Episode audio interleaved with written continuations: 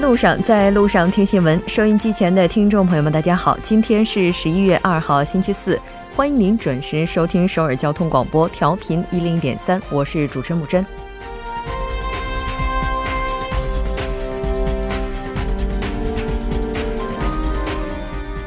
府与国情院间存在黑色交易，这在之前人们连想都不敢想的事情，近日得到了初步证实。如果情况完全属实，这笔款项的规模也是令人吃惊的。然而，更令人难以置信的是，类似此间之前发生的事情，可能不仅仅是在朴槿惠政府时期。国情院并非政府的可支配品，文政府想要实现革新的执政，如此看来，要从改变恶习着手。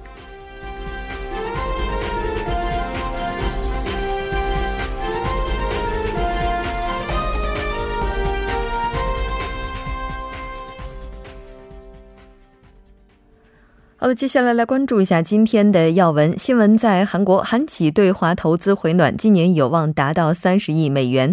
检方掌握朴槿惠涉嫌受贿挪用公款口供。新闻在中国，美国总统特朗普将对中国进行国事访问。比特币场内交易在中国国内彻底关闭。走进世界，警方称曼哈顿恐袭嫌犯花费数周策划袭击。第四届安倍内阁成立，自民党加紧拟定修宪条文。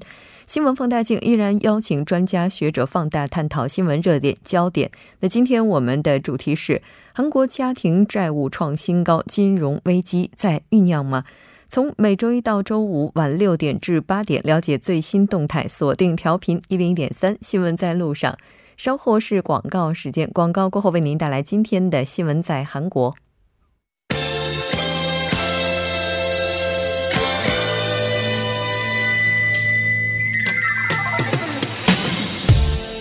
新闻在韩国带您快速了解当天主要的韩国资讯。接下来马上连线本台特邀记者申海燕，海燕你好，主播好，各位听众好，很高兴跟您一起来了解今天韩国方面的主要资讯。我们先来看一下第一条消息，那第一条消息应该说对于两国来讲都是一条鼓舞人心的消息。来看一下，嗯，好的，呃，第一条消息呢是有关韩企对华投资回暖，今年有望达到三十亿美元的相关消息。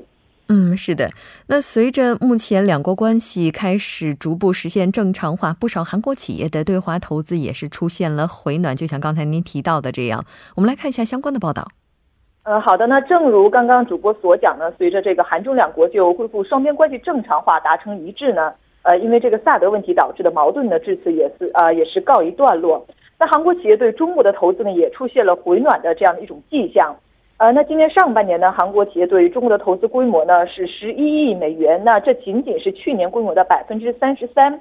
那甚至呢有这个预测称呢，今年全年韩国对这个中国投资规模呢，呃，可能是自二零零三年后呢，时隔十四年跌至二十亿美元以下。呃，但是随着这个韩中关系迎来转机呢，今年呢是有望达到三十亿美元左右啊，恢复到这个往年的水平。呃，据这个电子业界消息呢，韩国政府有可能在本月内呢批准这个乐金显示在广州的建厂计划。呃，经过这个三轮的专家审议呢，有关技术泄露的这种顾虑呢已经基本消除。呃，加上这个两国关系出现转机呢，产业部呢将于本月中旬呢举行会议批准这一投资计划。呃，另外呢，三星电子的这个西安半导体二期闪存生产呃生产线投资。和这个 SK 海力士无锡半导体工厂的这个扩建工程呢，也预计啊将加快速度。主播，嗯，是的。那其实根据此前大概九月份的一份数据，我们也了解到，虽然说受到两国政治关系的影响，在投资业界出现暂时的不景气，但是在有一些领域呢，这个投资依然进行的是非常活跃。那根据了解，像石油、化学等这些传统的工业，目前也是有所复苏的。嗯，是的，呃，那像电池、石油、化学等零部件和材料行业啊，以及这个游戏、家电领域啊，都在加快加快这个扩大投资的步伐。呃，SK 海力士呢将重启在萨德问题爆发后中断协商的呃这个电动汽车的电池工厂建设计划。呃，SK 综合化学呢上个月宣布向这个中国武汉工厂呢投资七千四百亿韩元。呃，近呃今年呢呃近来呢又表现出了这个可能追加投资的这样的一种意愿。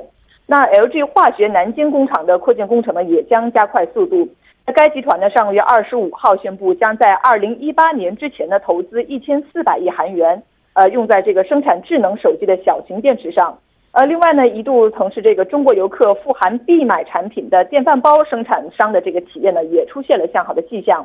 呃，那今年第一季度呢，福库电子在中国市场的销售呢是骤减了百分之三十。呃，但是从这个第三季度开始呢，也渐渐有了起色。呃，公司的这个负责人表示呢，呃，今后呢将以高档的这个电饭煲为中心，扩大在中国市场的销售网络。那库存呢，最近也上调了中国市场的销售目标。主播，嗯，是的。应该说，目前韩企还是非常看好中国国内的巨大潜力，而且呢，在三季度的时候，韩国各项经济指标也都转好。四季度的时候，我们也可以期待一下。再来看一下今天的下一条消息。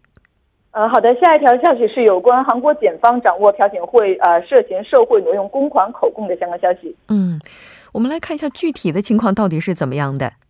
呃，好的，那韩国检方呢，目前正在调查国情呃这个国家情报院向青瓦台提供特殊活动经费的这个事件。那在调查的过程中呢，检方从前任秘书官李在万的口中呢，呃，掌握了这个是受朴槿惠指示挪用国家情报院经费的这样的口供。那检方呢，也正在对此进行扩大调查。呃，李在院呢，呃，李在万呢，在这个调查中还称呢，每次呢，总统要求资金的时候呢，他都会代为收取，然后呢，再进行转达。呃，值得一提的是呢，在这个调查过程中啊，检方还发现朴槿惠政府的这个呃秘书官郑浩成呢，也与这个本案有染。呃，那目前呢，检方根据总统心腹三人帮都与这个挪用公款案有关，呃，是受前总统朴槿惠指示的这份口供呢，认为这笔巨款呢，很有可能是呃朴槿惠前总统的秘密资金。那舆论认为呢，呃，检方对国家情报院向青瓦台提供特殊活动经费案件的调查呢，很有可能扩大到对朴槿惠秘密资金的这样的一种调查。嗯，而且呢，今天也是韩国国政监察对国情院进行相关监察的日子。我们来看一下有关的报道。呃，好的，那韩国国会情报委员会呢，今天在首尔的国家情报院啊，以这个国家情报院为对象呢，进行了国政监察。呃，据了解呢，国情院已经是成立了改革委员会啊，正在这个进行呃清算击毙和组织改革的有关工作。呃，那此时进行国政监察呢，预计朝野将会围绕着清算击毙和政治报复呢展开激烈的争论呃争论。呃，那据报道呢，韩国执政党共同民主党呢将这个全力的追查国家情报院网络留言啊，还有诽谤政治人事件，呃，以及拟定文化和娱乐圈呃娱乐圈黑名单事件。啊，还有这个对普通民众进行非法调查，呃，和李明博、朴槿惠政府时期的这个击毙问题，呃，那自由韩国党等这个保守在野党，呃，他们指出呢，对国情院进行调查，实际上啊是一种政治报复。那他们主张呢，还应该查明金大中和卢武铉呃政府时期的击毙。呃，在当天的这个国会对国情院进行的国政监察中呢。呃，国庆院院长徐勋和第一、第二、第三次长啊，以及这个国庆院的各部门的一级和二级官员呢，将全啊都全部出席。嗯嗯，是的，没错。那具体的情况到底是怎样的？相信时间会给出正确的答案。我们再来看一下下一条消息。呃，好的，下一条消息是有关韩国政府赞成联合国设备人权决议案的相关消息。嗯，而且根据我们了解，这次的话，韩方不仅仅赞成，并且还表示会共同参与。我们来看一下。嗯，是的，那韩国这个政府消息人士昨天表示呢，韩国政府一直在参与联合国呃这个北韩人权呃决议案的拟定工作，呃，韩方呢不仅赞成了决议案啊，这个决议案啊，还将作为共同提议国呢参与其中。那据联合国消息人士透露呢，北韩人权决议案呢，呃，在这个当地时间上个月的三十一号呢，已经是提交给了联合国大会啊负责人权事务的第三委员会。那预计第三委员会和大会呢，将分别在本月的中旬和下个月呢表决通过该决议案。呃，据了解呢，这个决议案涉及谴责北韩广泛存在的这个侵犯人权行为，同时呢，也呼吁北韩对此予以改善。嗯嗯，那就北韩的人权一案，根据我们了解，像韩方他就是在此前并不是一直都表示赞成，这中间也是有一些曲折的。我们来看一下。呃，是这样的，那韩国政府呢，曾在二零零四年到二零零五年的这个联合国人权委员会会议，呃，和二零零五年联合国大会表决北韩人权决议案的时候呢，都是投了弃权票。那在北韩进行核试验的二零零六年呢，又投了赞成票。呃，而这个呃，韩国和北韩举行首脑会谈的二零零七年又再次弃权，呃，因此呢，一直被指这个立场摇摆不定。那二零零八年以来呢，韩国政府一直投的是赞成票。呃，韩国外长康京和在六月份出席就职仪式后的这个记者座谈会上呢，也被问及政府就这个北韩人权决议持何种立场。他当时呢，他表示基本上会保持二零零八年以来的这个赞成的基调。呃，上个月呢，外交部在这个接受国会外交统一委员会呃对这个外交部的国政监察前呢，也发布了工作报告。那表示呢，外交部呢将与这个国际社会一起共同努力来改善北韩居民的这个生活质量。呃，并将携手联合国呢，为改善北韩居民的人权呢释放明确的信号。主播，是的，那像北韩人权决议案，它的内容就是要求国际刑事法院审判北韩的最高领导人金正恩。那这条我们了解到这里，再来看一下下一条。嗯，好的，下一条消息是有关韩国最富百人持股市值逾七千亿韩元的相关消息。嗯。那应该说，目前的话，三星股市状况还是比较良好的。最近韩国的有一家网站也是给出了一组数据，再次证明了这样一个观点。来看一下。嗯，是的。那据韩国财阀网今天公布的数据显示呢，韩国最富有的这个一百人持股市值呢是占国家预算的三分之一，达到了一百二十三点二一万亿韩元，约合人民币是七千三百一十七点五万亿元。呃，跟这个年初相比呢，是增加了百分之三十五点六。呃，那尤其引人关注的是，三星家族持股的这个市值呢，在十个月间呢是增加了十万亿韩元。那具体来看呢，随着这个三星电子每呃每股价格即将突破三百万韩元，那呃三百万呃韩元，那会长李健熙的这个持股市值呢，更是首次突破了二十万亿韩元。呃，李健熙的这个持股市值呢，达到了二十点八一万亿韩元。那今年以来呢，是大概是增加了六点五五万亿韩元，平均呢每天增加两百亿韩元。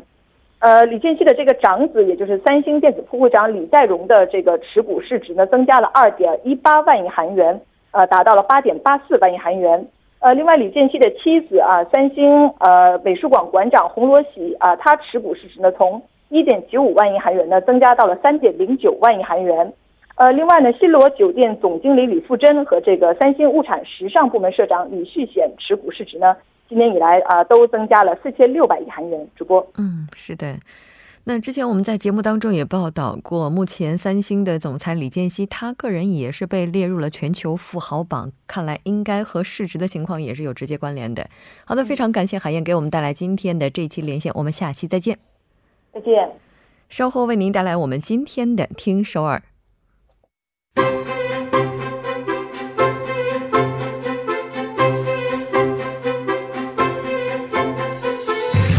闻在路上，在路上听新闻。您的点赞，您的回馈，是对我们最大的鼓励与支持。参与节目，您可以发送短信到井号幺零幺三，每条短信会收取您五十韩元的通信费用。另外，您也可以登录 TBS 官网三 w 点 tbs 点 s o r 点 kr 给我们留言。当然，在 Instagram 搜索 TBS C News 也可以参与互动。新闻在路上，期待您的参与。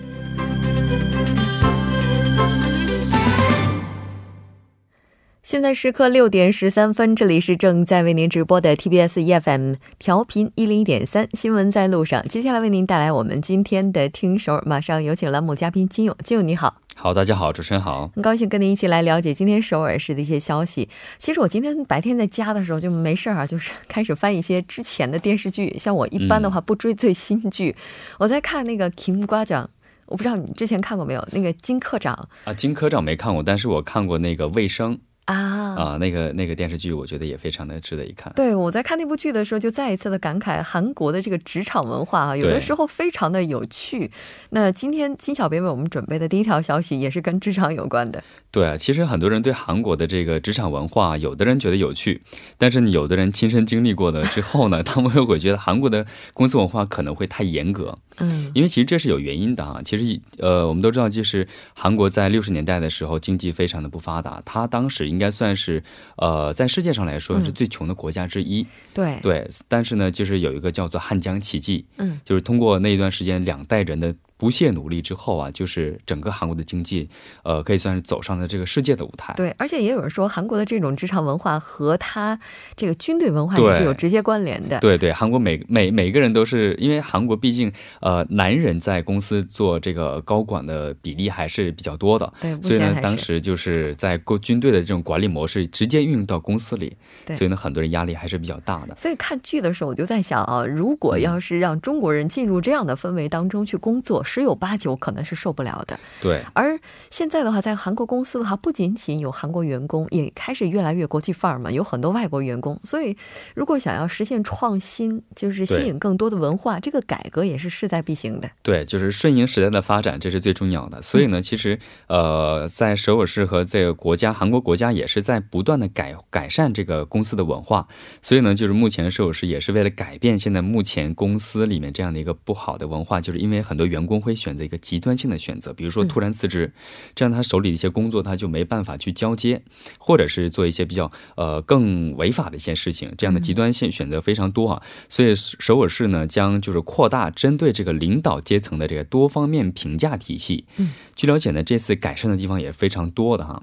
呃，首先呢就是改善了这个期望呃在一些职位的一些转补或者是补任的时候的一些制度，还有就是在一些领导在升职的时候，呃，毕竟要通过这些员工的一些审核和参与度，嗯，这个这个参与的度和数量也是增加了很多。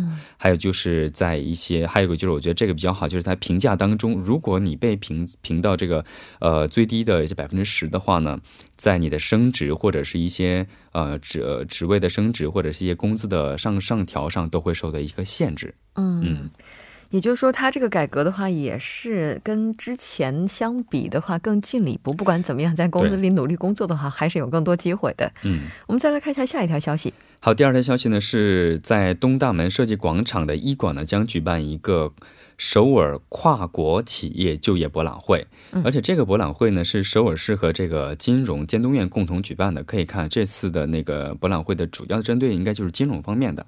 而且呢，就它的目的呢，就是很简单，就是把优秀的人才和优秀的企业连接起来。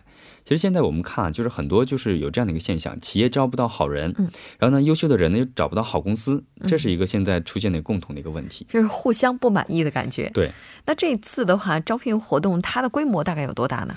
呃，在这次的这个招聘博览会上呢，有二十个外国金融机构，还有就是二十六个外国投资企业，这样的话一共就是四十六个企业参加，而且呢，每一个公司的每一个站台上都会有这个该公司的人事部的主要负责人，嗯，就是说他们可以起到这个决定性作用，就是当时会在现场进行面试和商谈，还会给你介绍这个工作和这个公司的一些信息，供你参考。嗯。那像我们都知道，一般去参加这种就业博览会的时候，它都会有一个专门的区域，就告诉我们该怎么写简历。因为我前一段时间就是听有一个朋友说，他就是投了一个职位，从各方面条件来讲的话，这材料审核应该是能过的，但这个材料审核没过。后来就有一个 HR 就说，你可能是简历出了问题了。对，其实简历是都说是敲门砖，对吧？所以他的整个第一眼，他不会看内容，他可能会看版式啊，或者是样式或者颜色的调配。啊，这些都非常非常的重要，所以在这次的时候也会有个专门的区域，有一个专门的专家，也会提供一些呃面试的一些技巧和简历的书写，或者是一些在外语面试的时候需要注意的一些地方。哦，也就是说这儿还挺贴心的。那咱们去的时候是不是基本上准备个大概就可以了？对，呃，需要准备的当然肯定有简历了，但是毕竟是外国企业的话，韩文简历和英文简历是一定要的，还有就是资格证。嗯，然后呢，可以在网上也可以进行一个提前的一个申请，是这个呃，so 点 global job。Fair 点呃 co 点 kr 可以在网上进行一个查询哈。嗯，是的，当然我们只是一句玩笑话，千万不能空手就过去了，觉得有人帮我们准备，我们准备的状态越好，别人帮我们修改之后，这个提升的空间也是越大的。对，那再来看一下下一条消息。好，第三条消息呢是二零一七年的第九届首尔彩灯节即将举办。彩灯节？对，我想问一下穆主播，应该去过吧？彩灯节在哪儿举行的？很多人都知道，应该就是在金金那个金溪川啊，这个、嗯这个我参加过，我还拍过呢，啊，对，是去去去年的是吗？没有好几届吧。然后嗯我自己去拍过，然后也被拍过，然后这个地方非常的漂亮。对，其实它是零九年的时候就开始了啊。嗯它当时的时候是叫首尔灯节，但是后来呢，经过呃一几轮的之后呢，二零一四年的时候更名叫首尔彩灯节。嗯，而且它是每年的十一月的三号。啊、就是啊、不是每年十一月，就每年的第一周的周五，对。到周呃第三周的周日，一共是十七天。嗯而且呢，应该这个应该算是首尔市名副其实代表性的一个庆典。是我建议大家一定要晚上去。我觉得这个节日的话，白天去的话，可能看起来就平平，但一到了晚上，那些灯都点燃了之后，特别是装点在清溪川的那个水面上，特别美。对，我记得去年的时候我去看过一次，那个时候正好是周天，正好礼拜结束之后，和我们教会的一些好小朋友们去看了。当时的时候是我当时照了很多照片，然后给我那个没有去过的朋友看，也是外国朋友，他说看到之后就呃有点吓人，因为有一个大呃凤凰的一个照片，所以说我觉得提呃提醒大家就是一定要去现场看，我觉得现场看是最好的。是、嗯这个，而且它好像现场也会有一些参与活动，大家也可以制作一些灯什么的。嗯，对，那是这样的。您到了现场之后，可以了解的更加详细。那如果呃想要了解更加详细的一些信息，你也可以登录官网三 w 点 Tower L A N T E R N 点 com 这个网站就可以了。好的，非常感谢金小编今天为我们介绍的这些来自首尔市的消息。我们下期节目再见。好，再见。那到这里，我们今天的听首尔就是这些了。稍后呢，来关注一下这一时段的路况、交通以及天气信息。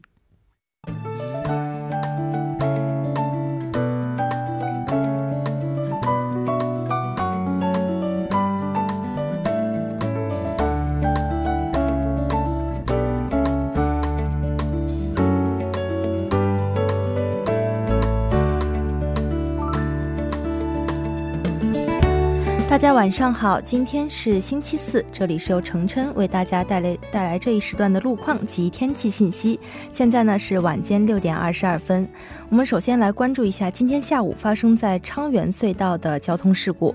今天下午一点二十三分，在庆尚南道昌原市。昌原市昌原隧道入口前一公里的地方呢，发生了车辆的爆炸事故。事故原因是由于一辆装满车辆用润滑油的2.5吨重的货车撞到了中央隔离带，导致货车上60个油桶中的35个油桶掉落到反方向行驶的车辆上面，造成反方向正在行驶中的三台汽车发生爆炸。到目前为止呢，此事故已经造成了三人死亡，一人重伤。受事故影响，昌原隧道附近呢发生了重大火灾。目前这一路段呢还处于交通临时管制的状态，无法正常通行。好的，接下来我们来关注一下首尔地区的路况信息。在内部循环路中延 IC 至吉音分岔路方向的二车道呢，目前发生了交通事故。受事故影响，从马场 IC 开始，这一路段都是停滞不前的，还望您参考相应路段，小心驾驶。下一则路况来自江边北路日山方向西江大桥至杨花大桥这一路段呢，目前发生了啊、呃、故障车辆，被迫停在了这个第三车道上面，还请来往的车主们参考相应路段，小心驾驶。好，我们再来关注一下天气。今天呢，韩国全国都是多云的天气，中北部地区在下午的时候有少量的降雨。从明天凌晨开始，全国大部分地区将会有降雨。首尔地区具体的播报情况是这样的：今天夜间多云，最低气温十二度；明天白天小雨，最低气温十二度，最高气温十七度。好的，以上就是这一时段的天气与路况信息，我们稍后再见。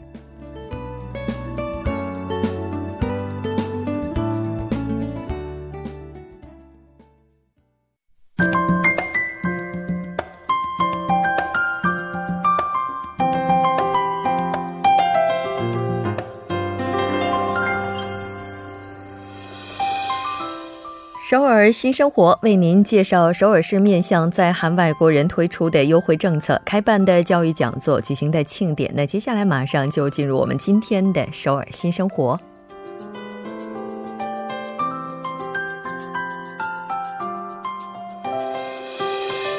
来看一下今天的第一条消息：由科隆集团为多文化背景青少年提供的料理师培训项目，现在开始招募第五期学员。那这次课程的培训时间是从十二月十八号开始进行到二月二十三号。那主要是在周中下午从一点开始到七点半之间进行。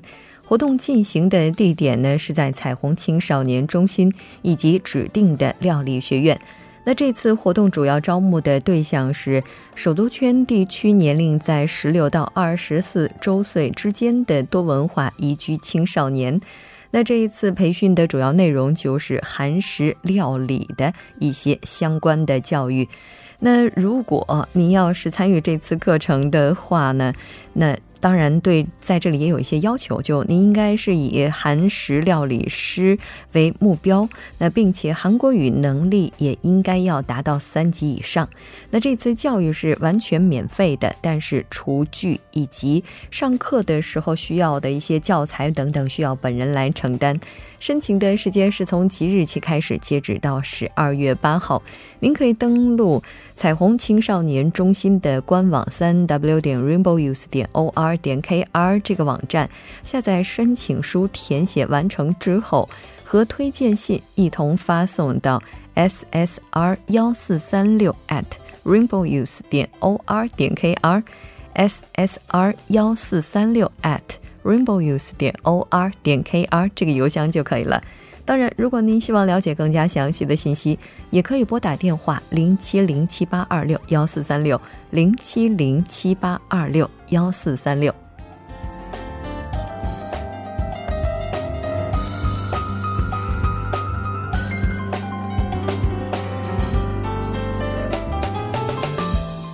再来看一下今天的第二条消息，由江西区多文化家庭组织的家庭成员沟通项目呢，在十一月九号、十六号呢将会进行，具体呢都是在周四下午从两点开始进行到四点。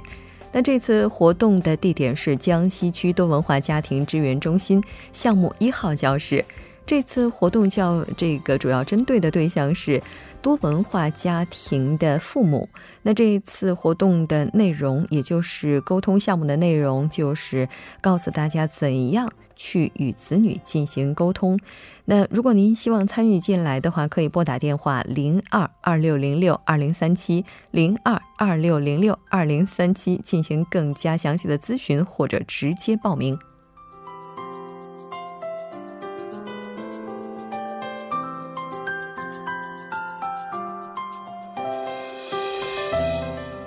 再来看一下今天的第三条消息：二零一七年第四届多文化家庭小朋友周岁宴活动在十一月二十四号上午十一点到下午一点之间将会进行。